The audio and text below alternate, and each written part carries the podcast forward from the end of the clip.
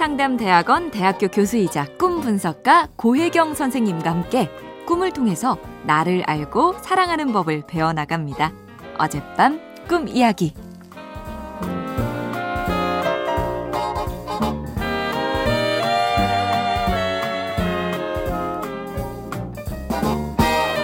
안녕하세요, 선생님. 꿈에 관심이 많은 선생님의 팬입니다. 이렇게 라디오를 통해서 꿈 분석을 받아볼 수 있게 돼서 기쁘네요. 선생님, 제 꿈엔 돌아가신 가족들이 자주 나와요.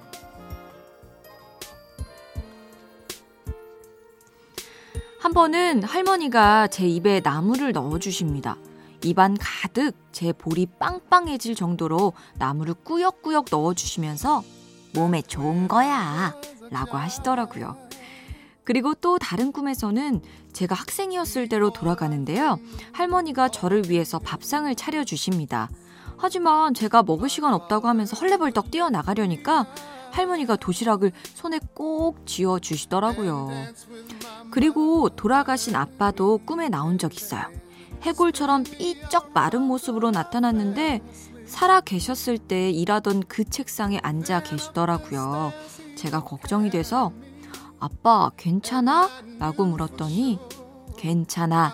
너나 잘해. 그러시더라고요. 너나 잘해. 이거 아빠가 살아계실 때 입버릇처럼 하시던 말씀입니다. 돌아가신 후엔 편히 쉬시길 바라는데 꿈속에서 본 아빠의 모습이 안 좋아서 제 마음이 너무 아파요. 저는 왜 이런 꿈을 꾼 걸까요?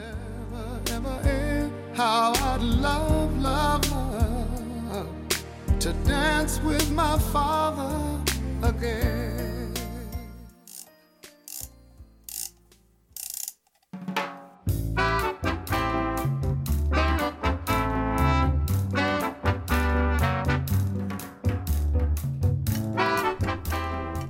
고혜경입니다.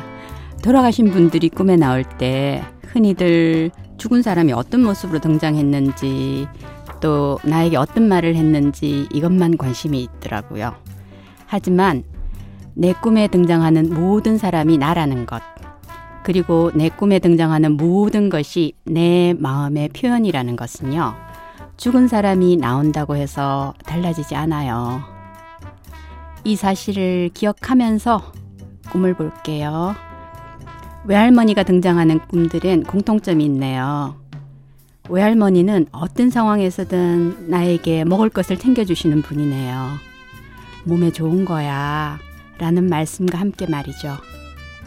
따뜻한 이 말 참 그립죠. 제가 꿈을 보내는 입장이 되어 보면요. 꿈꾼 사람한테 마음의 공량이 가장 절실하게 필요한 순간에 생전에 나에게 그러셨던 외할머니 이미지를 이용하면 가장 효과적으로 꿈이 전하고 싶은 내용을 알릴 수 있을 것 같아요. 같은 맥락에서 꿈속에 등장한 아버지도 해골처럼 삐쩍 말라서 괜찮아 염려를 하게 만드는데 그 또한 돌아가신 아빠의 모습이 아니라 바로 나의 모습이에요. 꿈꾼 사람이 고단하고 힘겹고 지칠 때 꿈이 아버지 이미지를 사용하는 겁니다. 살아계실 때 아버지가 그러셨던 것처럼 너가 지금 그래 알겠니? 라고 꿈이 메시지를 보내는 거죠. 그러니까 그야말로 꿈에 아빠가 나한테 한 말처럼 너나 잘해 라고 말하고 있는 거예요. 이런 관점으로 이 꿈을 다시 보면요. 내가 아버지만큼 초췌하고 정신적으로 영양실조가 걸려 있을 때 외할머니가 나에게 주신 귀한 나물과 사랑을 담은 도시락처럼 지극한 돌봄과 사랑을 기억하라고 말해주는 게 아닐런지요. 꿈이 정말 중요한 이야기를 하려고 외할머니와 아버지 이미지를 이용하신 거예요. 그러니까 두 분에 대한 그리움 으로 가득하거나 아니면 두 분에 대한 염려를 할 게 아니라 나 자신이 정신적으로나 감정적으로 지금 많이 굶주려 있는 건 아닌지 돌아보시길 바랍니다.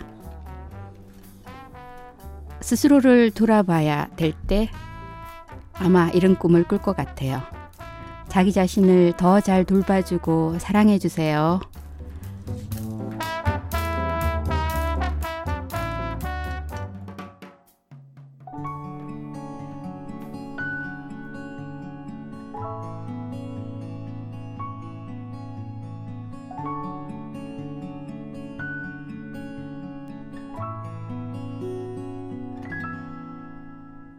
기억이 사라지는 중 양희은 내 생의 가장 아름다운 말 함께 들으셨습니다. 여러분은 어젯밤 어떤 꿈 꾸셨나요? 다른 분들도 어젯밤 꿈 이야기 저희 홈페이지 게시판에 많이 남겨주세요. 치유상담대학원 대학교 교수이자 꿈 분석가 고혜경 선생님과 함께 꿈을 통해서 나를 알고 사랑하는 법 배워나가겠습니다. 그리고 세상을 여는 아침 화제의 코너 어젯밤 꿈 이야기는 팟캐스트를 통해서 다시 들으실 수 있습니다.